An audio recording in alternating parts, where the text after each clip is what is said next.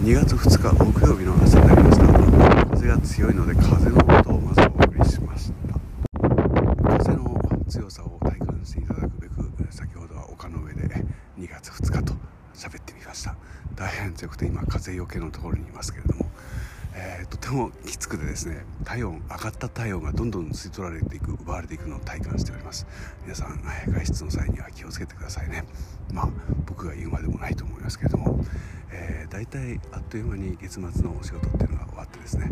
えー、また歌作りに没頭し始めたこの頃です、えー、去年の暮れ